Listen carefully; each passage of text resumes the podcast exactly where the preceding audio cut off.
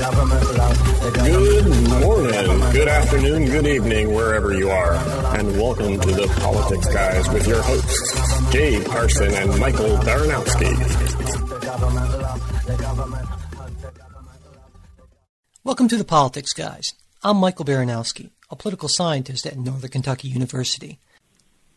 My guest today is Jason Brennan, an associate professor of strategy, economics, ethics, and public policy at Georgetown University. He's the author of a number of books, including The Ethics of Voting, Libertarianism What Everyone Needs to Know, Why Not Capitalism, and most recently, Against Democracy. Professor Brennan, welcome to the show. Great. Thanks for having me. You know, the, the title of your book seems like a direct challenge to the conventional wisdom about democracy, and it's something I believe you've called democratic triumphalism. And I was wondering if you could explain what that is. Sure. So, democratic triumphalism is my term for the idea that democracy deserves three cheers. So, cheer number one is that it's an end in itself. It's just in itself, just because it's democracy, regardless of how well it performs. Cheer number two is that um, participating in politics is good for us and makes us better people. And cheer number three is that democracy is the best functioning form of government. So I think it, it doesn't deserve the first two cheers, and I'm skeptical of whether it deserves the third cheer either. Uh, the, the, it might turn out that democracy is the best form of government, but it's actually open to uh, empirical scrutiny, and it might that might turn out to be false. Right. It reminds me of that qu- of that quote that's often attributed to Winston Churchill that the democracy is the worst form of government except for all the others. Uh, and so you're saying that he perhaps has gotten that he got that one right, or uh... well, I think we don't know for sure. I mean, if we compare democracy to the other forms of government we've tried, in general, um, I think it outperforms monarchy, it outperforms theocratic systems, it outperforms uh, um, oligarchic states or one-party states. Um, though there might be some reason to think that constitutional monarchies plus democracy work better than like pure democracies. But yeah, so compared to what we've tried, it it has done better, but that doesn't necessarily mean that it's the best we can do. In the same way that you know, it might be like the BMW M3 is the best car on the market right now, but that doesn't mean that you can't actually improve the car. The car doesn't have any flaws. So something I think democracy has some systematic flaws that we know about, and it might be possible to fix those flaws and improve upon them. Hmm, okay, and you know, it seems to me when we think about better or worse forms of government, there are some obvious cases, right, where where the form of government matters. I I, I often think of the uh, comparison between North Korea and South Korea, for instance, but I was wondering, aside from a few extreme examples like that, how can we know the extent to which democracy performs compared to uh, non-democratic alternatives? Yeah, so there's this is a big question, and there's a lot of sort of empirical work on this. And um, uh, one way to do it is to do what say institutional economists do in the economics department. You can there are different ways of measuring things like how how well different governments are say committed to the rule of law, and there are various indices for measuring that, or how much they say protect uh, private property from extraction, and how much they are committed to other kinds of policies. And then when you get that, at the very least, you can run these kind of regressions where you can sort of rank all the countries and then see like whether whether certain institutions are correlated positively or negatively with certain kinds of outcomes that you value.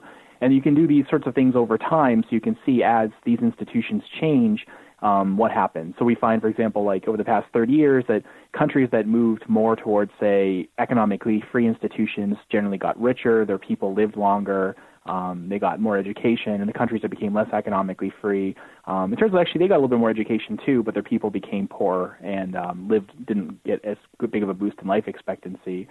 And then you know there's theoretical stuff that kind of explains this. So I think I think there is robust work trying to explain why certain institutions function the way they do, and we can use, you know, kind of second semester graduate student statistics to kind of test these sure. theories. Um, so yeah, that's that's sort of the background of it. Now you mentioned, uh, but what's weird is that like when it comes to democracy, though, uh, for whatever reason, most philosophers don't really want to look into that kind of work. Like they're hmm. they're surprisingly uninterested in the empirical stuff about how well it functions Instead, what they want to do is argue that it doesn't matter how well it functions; it's just just because it's democracy. period. okay. Uh, well, you know, you, you mentioned that uh, at one point that what we value, and that's how we have to determine whether or not it's working. And I think maybe there are some assumptions that people haven't uh, considered about that. So, I mean, what is it, would you argue, that, that, that we should value, that we should use as sort of the benchmark to say whether or not this is working? It gets to the question, I guess, of what do we mean by working well or working poorly in the first place, right? Yeah. Well, I, you know, I have opinions on that, but there's sort of a, a philosophical point here, which is I'm trying to convince the reader of the book to be what you might call an instrumentalist about democracy, which means that you shouldn't think of democratic institutions as being valuable as ends in themselves, but rather you should simply pick whatever form of government turns out to reliably produce just outcomes, where the outcomes are defined independently of the procedure itself. Right. And I and so officially I'm saying like insert the correct sort of theory of what the just outcomes are, and you should pick the form of government that that produces that. So there's a sense in which like I'm trying to be as far as the book goes, agnostic about what the outcomes are, but just try to convince you that democracy simply has the kind of value a hammer has and nothing more. That said, when I when I have to like put bring up substantive points that I think are count against it um, or for it, I'll bring up talk about things like, well, what is the general level of prosperity? How happy are the people that live there? How how how much freedom do they have? How well are their civil liberties protected? Um, how much how are they treated in criminal courts if they go to criminal court? Um, how do the poor do as compared to places other countries? So I I try to draw upon a wide range of things that I think most sensible people are going to care about. I'm not trying to fix this on any particular theory of of uh, substantive justice. Right. So, I mean, most people, right, would agree that uh, some some basic values like liberty, security, prosperity would would probably be things that almost any reasonable person would want from any system of government. Yeah. Yeah, yeah and there are people who will deny that. So um, really? early in the book, I talk about a couple philosophers who are what we call might call pure proceduralists. Uh, pure proceduralism is the thesis that um, there are no substantive ends of justice that we have to realize, but all we have are constraints on how we make decisions. So pure proceduralist would say anything a democracy decides counts as just, provided the democracy decided to do it the right way. Right. But the problem with that view, um, and there are and there are philosophers who will endorse it. Though the funny thing is, they'll endorse it in one paper, and then when they go write about something else, they don't endorse it anymore. I don't think anyone actually believes this. Yeah. And the reason I don't believe it is because it's it's kind of absurd because it, it leads to the following absurd conclusions. Like, oh, suppose we follow an ideal democratic deliberation following the rules that Jurgen Habermas has laid out for us, and then we decide unilaterally that we're going to nuke the tiny island nation state of Tuvalu. Well, then according to that, that must be just Right, then, right. and that's that's absurd. So uh, I don't think anyone actually believes that, though some people will defend it in print. Yeah.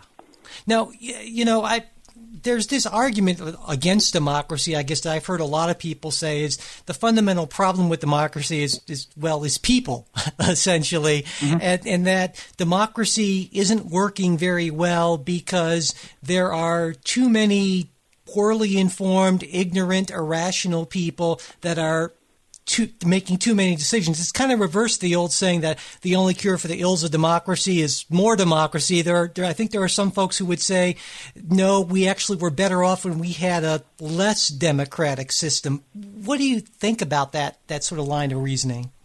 Yeah, so the early part of the book spends a lot of time reviewing the empirical work on how much voters know or don't know, the way that they reason, the way that they use their minds, how they think about evidence, what happens when they talk to each other about politics, and so on.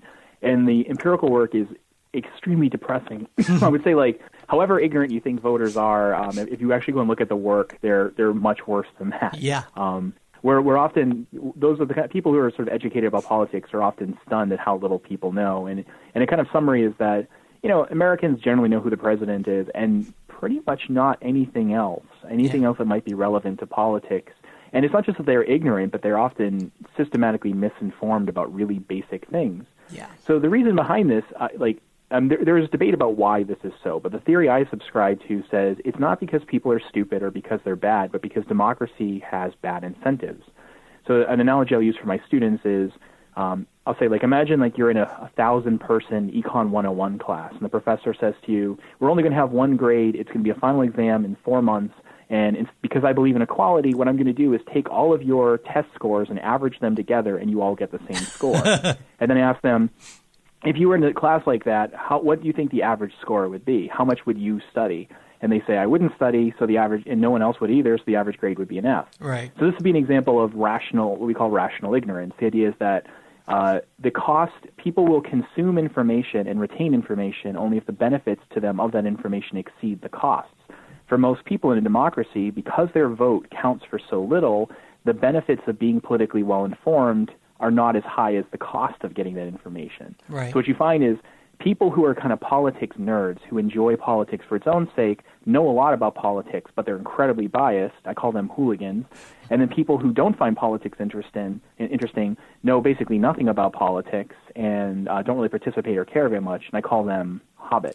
Hmm. so I think the problem with democracy is that it undermines. In, in, order to work, it needs an informed electorate, but it creates incentives that lead to an uninformed electorate. Yeah. Now, could you go? Could we go even further than that and, and say that there are actually incentives to be irrational. I'm thinking that it feels good to kind of emote, oh, yeah. and, you know, so so it actually it, it's even more that you know, and it kind of reminds me of, and I know you, I believe you reference his book in in your book. Uh, Bryan Caplan wrote a book, uh, The Myth of the Rational Voter. I talked to him not too long ago, but and, and just along the same lines, you're saying on a on a wide variety of policy issues, it's just startling how uh, well how misinformed voters are. Yeah, that's right. So ignorance, in a sense, even wouldn't be that scary because um, there's a sense in which if you were purely ignorant, then you know everyone would just sort of have random political preferences. They'd cancel each other out, and it wouldn't really make a difference. But in fact, they make systematic mistakes. Yeah.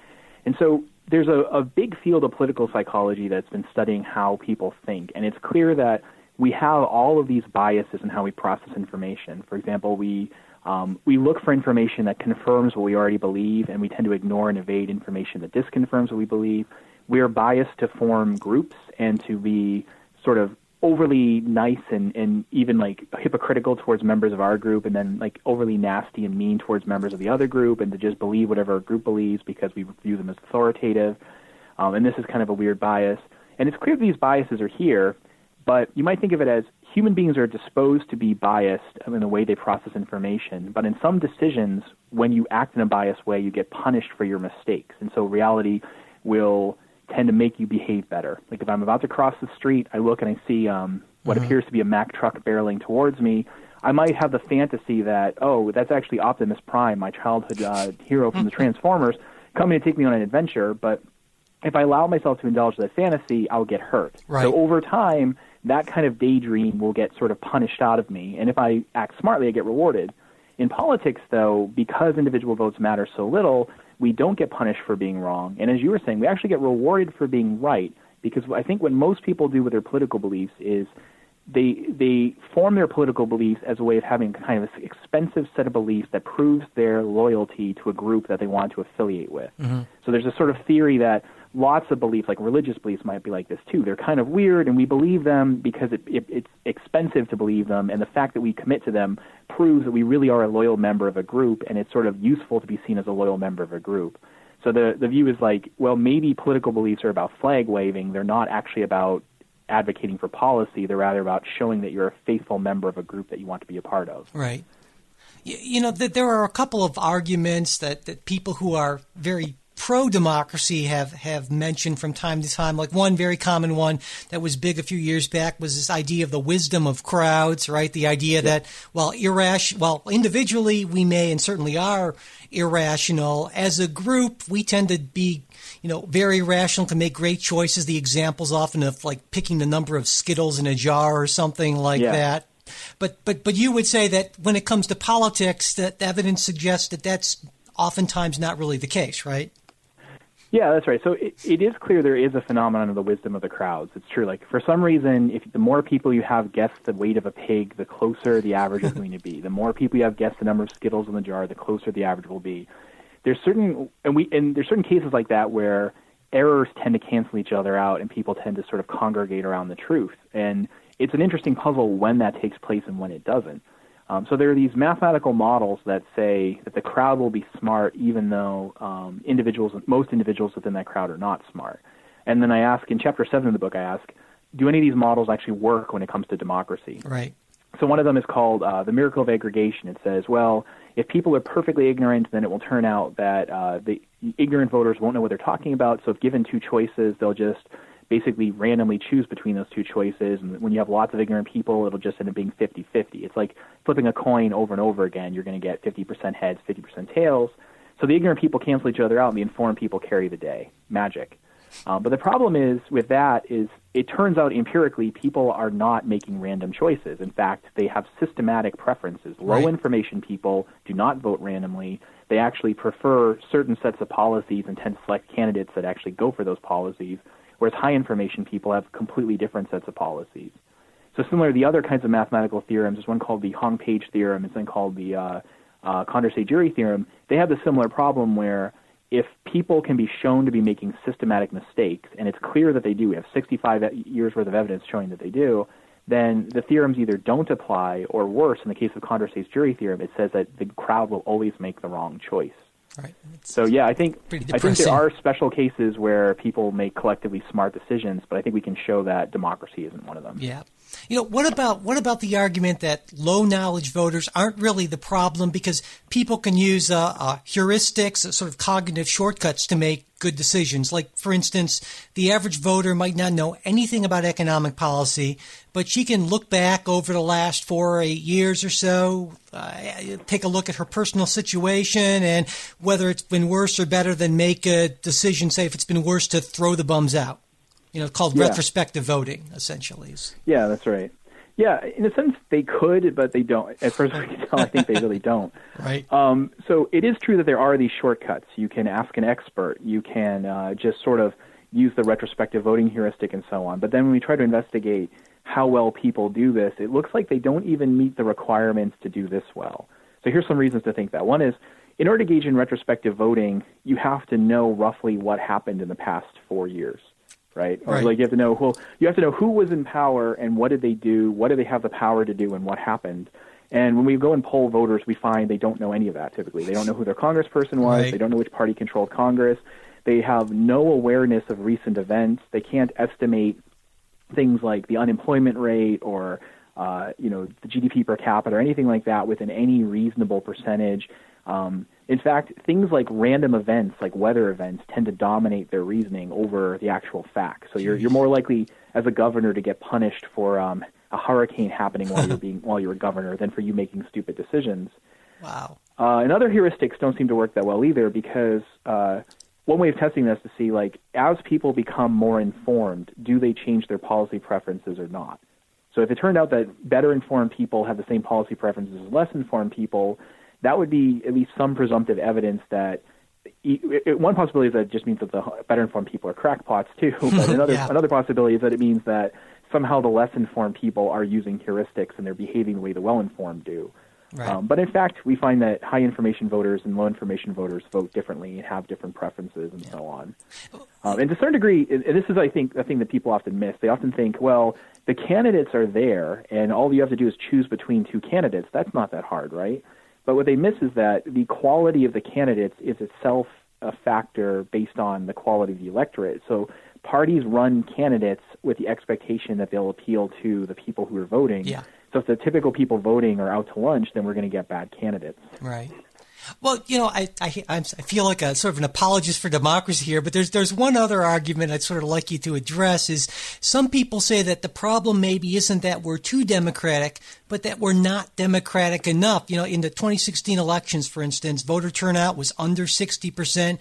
Midterm elections, you know, it hasn't gotten over 45 percent in nearly half a century, and so. Is it unreasonable to think that more voters might give us better outcomes? Uh, well, here's my worry. So, like, it is true that if, well, you know, there's a issue with like Trump versus Clinton. So people say, well, Trump lost the popular vote, but he won the electoral college. So if only we had a popular vote, then he wouldn't have won. Uh, and that's not that's not even obviously true because if we had a different type of voting system than the one we in fact have, parties and campaigns and so on would have been run very differently. Right. So it's hard to predict what would have happened. You can't you can't sort of imagine that like the election takes place as is and people vote and then after they vote we suddenly change the rules and, Right. so on. But but here's my worry. Uh, when we look at the distribution of knowledge, this is what we find: the people who actually vote don't know very much. In fact, the American national elections, but but but the people who who stay home know even less, and Right, that's depressing given how little people know. like the American the American national election studies every two years gives people basically the equivalent of like a quiz, like what do you know about politics? And uh, as Scott Althaus says, you can kind of like divide people into knowledge quartiles. The top 25% of voters get like an A minus on the quiz. The next 50% don't do really that well at all. Like they do kind of close to chance. But the bottom 25% make systematic mistakes. They get questions like, like the bottom 25% of voters, you give them questions like who's more conservative, who's more who who favors this, what's what, and they get the facts completely wrong. They do yeah. worse than chance. Um, and those are the people who vote. And when we look at the people who don't vote, they're actually less knowledgeable than, than the voters. So expanding the polls means bring like if we get right. more people participating, we're going to just uh, get a wider number of ignorant people. Yeah, it's, it's kind of like that that old uh, programmer's uh, uh, saying of garbage in, garbage out, right? I mean, essentially, yeah. to not to be a little kind of blunt about. You know, there are also some people who say that well, voting is more than a right, though. It's it's a civic obligation, in fact, and and you know, of course, in yeah. some countries, it's it's a legal obligation too. It's not that they'll right. throw you in prison if you don't vote or anything, but uh, uh, but but but it seems seems like that, in our context at least, all the evidence suggests that if we if we made it a legal obligation, we might actually get even worse outcomes than we're getting now, basically. Yeah. Well, that's yeah. You know, I actually wrote I wrote a whole book on compulsory voting. I had a debate with another political scientist, and uh, chapter four of the book was called "Should We Force the Drunk to Drive?" I threw up my spin on it. Uh, and the thing is, when you actually look at compulsory voting regimes where they force people to vote and and try to measure does compulsory voting lead to any sort of substantively better outcomes, uh, the evidence is really weak. It, it basically says no. It doesn't. It doesn't lead to any of the stuff that people who support compulsory voting hope it would lead to. Like mm-hmm. they think, like I mean, frankly, a lot of people who support compulsory voting are like, well, I think that would mean the left wing party would win all the time. And it's like, no, that's a good that's a good theory, but no, we've tested it. It yeah. turns out not to be true. Oh, it would lead to more income inequality. No, it actually looks like income equality leads to compulsory voting, not the other way around, et cetera, et cetera. So I don't think it's like a disaster to have more people vote because in a sense I think the damage has already been done. uh, but it's like it's not it's not going to make things a lot better. Right. That's, that's the worry. Well, you know, in your book, you suggest an alternative system of government called epistocracy, and I'm wondering if you could explain what that is, how it would work, and why you think it would be perhaps an improvement on what we have now. Yeah, so an epistocracy, that's a, a phrase coined by uh, the philosopher David Estlund. it means like episteme, knowledge, krasi, like the, the uh, kratos, the power rule, mm-hmm. uh, as opposed to democracy, the rule of the people. So epistocracy is the rule of the knowers, in a sense. And in an epistocratic system, by law, um, political power is not evenly dispersed, but in some way, people who have more knowledge are given more power than people who have less knowledge. Um, there's lots of different variations of this, and in the book I say it's, we don't really know for sure if any of these would work better, but we have some presumptive reason to think they would, and it's worth investigating them and doing more empirical work and maybe even experimenting with them and seeing what happens. Right. So here's an example. One could be by default, no one gets the right to vote, but if you pass a quiz of basic political knowledge, then you acquire the right. right. Or another system, call that um, call that uh, selective enfranchisement. Another system which John Stuart Mill advocated, and at one point even uh, John Rawls, the philosopher John Rawls, seemed to I think it was okay, is called plural voting, in which everyone gets one right to vote, but you can acquire additional votes if you get certain credentials, like you pass a quiz of mm-hmm. basic knowledge. Uh, the Mexican philosopher Claudio Lopez Guerra favors a system in which no one has the right to vote, but randomly, right before the election, you randomly select 20,000 citizens. They and only they are allowed to vote, but they have to first go through kind of public deliberation with one another hmm. as a kind of competence building exercise. There are statistical methods like we you vote, but when you vote, you put down your demographic information, you put down what it is you want, and then you take a quiz of basic knowledge. And when you collect all that data from all the all the people who vote, you can then statistically determine what would the voting populace want, keeping its demographics right. the same, controlling for whatever effect that has, while simulating what would happen if they were fully informed. And then you do that instead of what they actually want, because there's hmm. presumptive reason to think that's better. And there's a couple other systems as well, like involving vetoes and things like that. Um, and really, the argument the argument here. Uh, so so David Estlund, who I mentioned before, he has a worry about this kind of system. He says, well, you might know better, but that doesn't make you boss. And he's right about that. Sure. It's like my my sister-in-law is a registered dietitian. She knows better than I do what it is I should eat, but that doesn't mean she can force me to eat any particular right. diet. So he's absolutely right about that. But my my kind of spin, my my way of like responding to Estlund is to say, no, you're right. It's not that the people who know better should should be boss because they know better, but rather maybe the fact that some people don't know what they're doing is a reason why they shouldn't be a boss. So it's right. like it's not that because I know better I should be in charge, but because you don't know what you're talking about, you shouldn't be in charge. Right. So don't let the drunks drive. Essentially, I mean, yeah. Yeah, that's right. Don't put don't make the captain of the ship. If you if you don't know how to steer a ship, you shouldn't be the captain. Yeah. Well, you know, like I have a right I have a right not to be subjected to incompetent yeah. rule. Well, well, some people I think will, will respond to this kind of have an immediate visceral response when they hear about things like voter knowledge tests and awarding more more votes. You know, they might think back to the sort of things that were done, you know, like for instance in the American South, right in our past, to disenfranchise yeah. some voters. And and and my I'm wondering wouldn't any system that isn't essentially a system of more or less universal suffrage run the risk of being politicized to shut out certain groups? Yeah, I think so, and I, I like I admit that in the book, and that's one of the objections I raise uh, in it. Like it's not it's not sort of like a new objection, but right. it's something that I put in there. And so what I try to tell people is yes, um, but what we need to do here is if, if we're being serious about politics, then what we're not going to do is sort of compare an idealized, imaginary version of one regime to like a realistic description of another. Right. But rather, we are we basically have to accept that both democracy and epistocracy are going to be subject to rent seeking and various kinds of politicized abuse. And so the question is just which system, warts and all, works better than the other one. So by the time I argue for this, I've got I've gotten you to the conclusion democracy is not an end in itself. It's just an instrument. So if, if the epistocracy turns out to be even a slightly better instrument, where you can feel free to use it. But that said, um, I, I have a paper coming out on this. I call that the uh, what you just brought up. I call the demographic objection to epistocracy. Mm-hmm. And uh, you know, there's a lot to be said for it. But um, I, I mean, I have thousands of words of things to say about it. But here, here's a couple points. So, some people who are inclined to make this argument subscribe to what I call the naive theory of democracy, which is just that if you if people like you vote, then your interests will be served. I remember I was giving a talk about this at some school, and a student said something like that, and I said, "Okay, well, I want you to imagine I have a magic wand, and when I wave it, it will cause all minorities to vote for Donald Trump or people like him. Would you like me to?" And, and from henceforth, they will always vote 100%, and they'll always vote for Donald Trump and or uh, whoever's the equivalent of Donald right. Trump. And I'm like, would you like me to wave the magic wand? And she said, no, of course not. I'm like, great. So you agree with me that it's not simply that you vote, but how you vote matters. Right. And this is the worry. It's that, um, yeah, when we look at levels of political knowledge, on average they're low, but they're not perfectly even among all demographic groups. Like, like wh- the average white person, the average black person are ignorant, but the average white person is a little bit less ignorant than the average black person, mm-hmm. for example. But the problem here is even if you think, well, people are smart enough to know what outcomes they want, they know that we should have more employment, they know that we should have less crime or something. To know how to vote requires tremendous social scientific knowledge. You have to know which candidates are pushing the policies that will, in fact, produce the outcomes that you want. Right. And knowing that requires knowing history and politics and economics and, and you just even knowing the party platform, which people usually don't know. Mm-hmm. So I think there's just no escaping that. Uh, um, knowledge would make things better. And I think even this current, the last election that we just had, um, I, I see this as a nice example of why epistocracy could help because it's like, well, what happened? Well, minorities voted against Trump, and it didn't matter because he won yeah. anyways. Because what we need to do to protect minorities is protect them from the low information white people. Right. It doesn't really matter if they vote or not; they're going to be outweighed.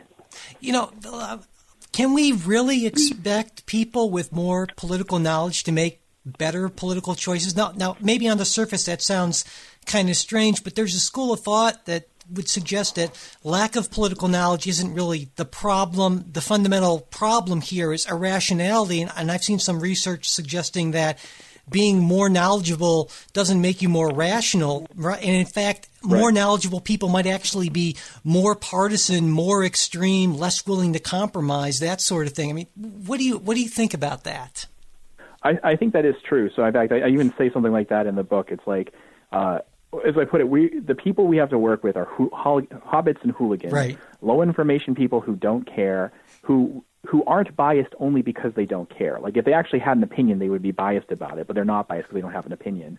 And then people who know a little bit more but are incredibly biased. And so the the model of democratic politics people often work with involves imagining people to be what I call Vulcans, which are like perfectly rational, disinterested beings who are, have no loyalty to, to their beliefs, will give them up in the face of disconfirming evidence. And no one's actually really like that. We, we just have hobbits and hooligans. So it is true that like the high information people are also really, really biased people. Um, So you might think, well, we have irrational, we have high information irrational people or low information people who would be irrational if only they cared. Right. And that's that's our voting populace. So that said, like this is interesting finding though. Even though that's true, and even though it's true that like partisans tend to be sort of ideological hacks, nevertheless, you still find certain trends. High information, say, take the Democratic Party. High information and low information voters within the Democratic Party have different preferences. High information voters, um, according to say Martin Gilens in his book Affluence and Influence, high information Democrats are say pro free trade. They are more pro immigration. They're less in favor of sort of warmongering uh, mm-hmm. policies. They favor say diplomatic um, foreign policy rather than sort of aggressive foreign policy. Low inf- and they're say more in favor of gay rights. Uh, low information Democrats have the opposite preferences. You switch over to the Republican Party, you find the same trend.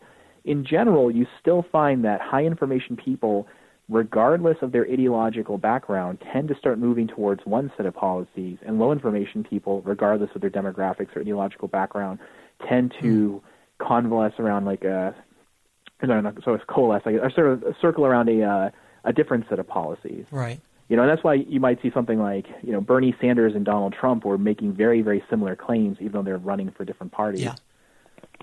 Do, do you do you get a sense? I mean, that the system that, that was set up back in 1789 was was set up with a very different system of voting as well. I mean, our institutional mm-hmm. system, and sometimes I wonder if maybe what's happened over time is that we have we've developed sort of a mismatch between institutions that were designed with the thinking that there was only going to be a small number of presumably higher information voters voting to the system we have now where maybe there's not quite that match between the setup that the framers had and who they imagined would be voting or not. I mean, do you, do you think there's do you think there's something to that?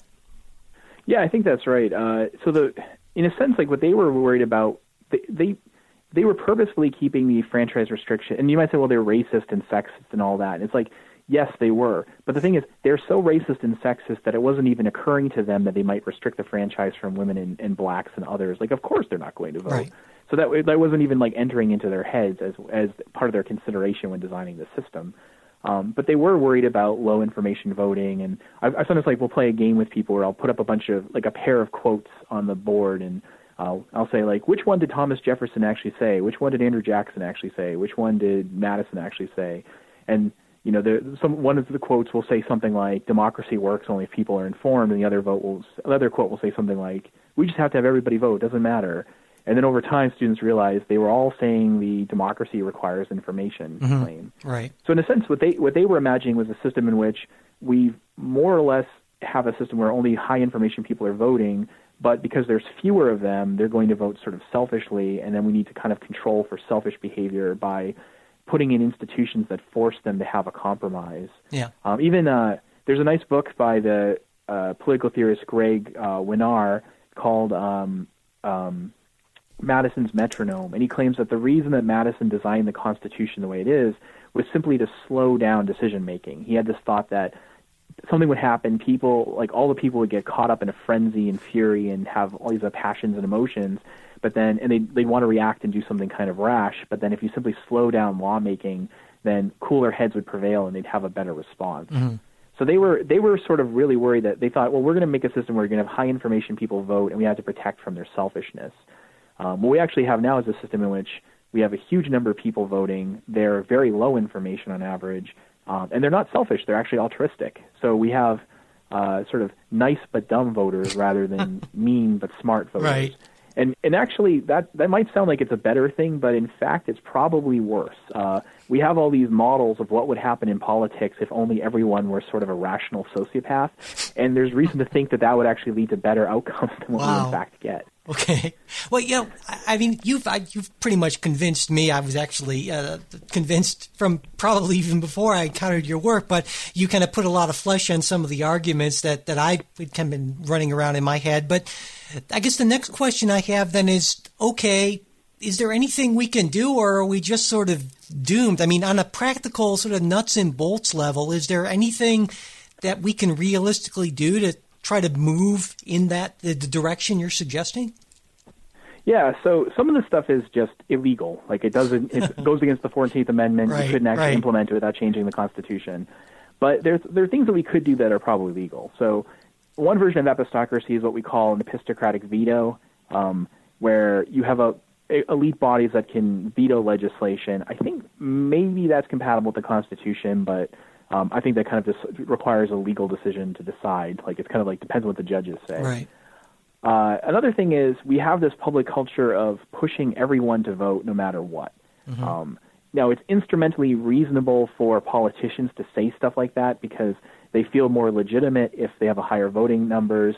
They they know certain people are likely to vote for them, so they don't really care what they know. They just push for them to vote. Right. But if we had a culture that said something like, "No, if, like voting without knowing what you're doing is like polluting," you know, mm-hmm. and it, it, really, I really do think of it as being analogous to the problem of pollution in that like my individual pollution doesn't make a difference, but if we all pollute, it makes a huge difference. So mm. similarly, yeah. individual political knowledge doesn't matter, but if most people are ignorant, then it does. We get these systematically bad effects. So if we if we shamed people about uh, voting the way that we sort of shame them about pollution and littering and so on, I think we could get a better culture. Um, you can even imagine the government doing something like. Uh, like a week before the election, there's something called the voter achievement exam, and you go and take this quiz of basic political information. And this doesn't this doesn't determine whether you get the right to vote or not. You still have the right to vote, but if you pass the quiz, you get say a five hundred dollar tax credit or a thousand dollar tax credit. So the government's basically paying people to be informed. Right. Um, now I don't know how much it would cost overall, how well it would work, but that's the kind of thing where you can incentivize people to know something.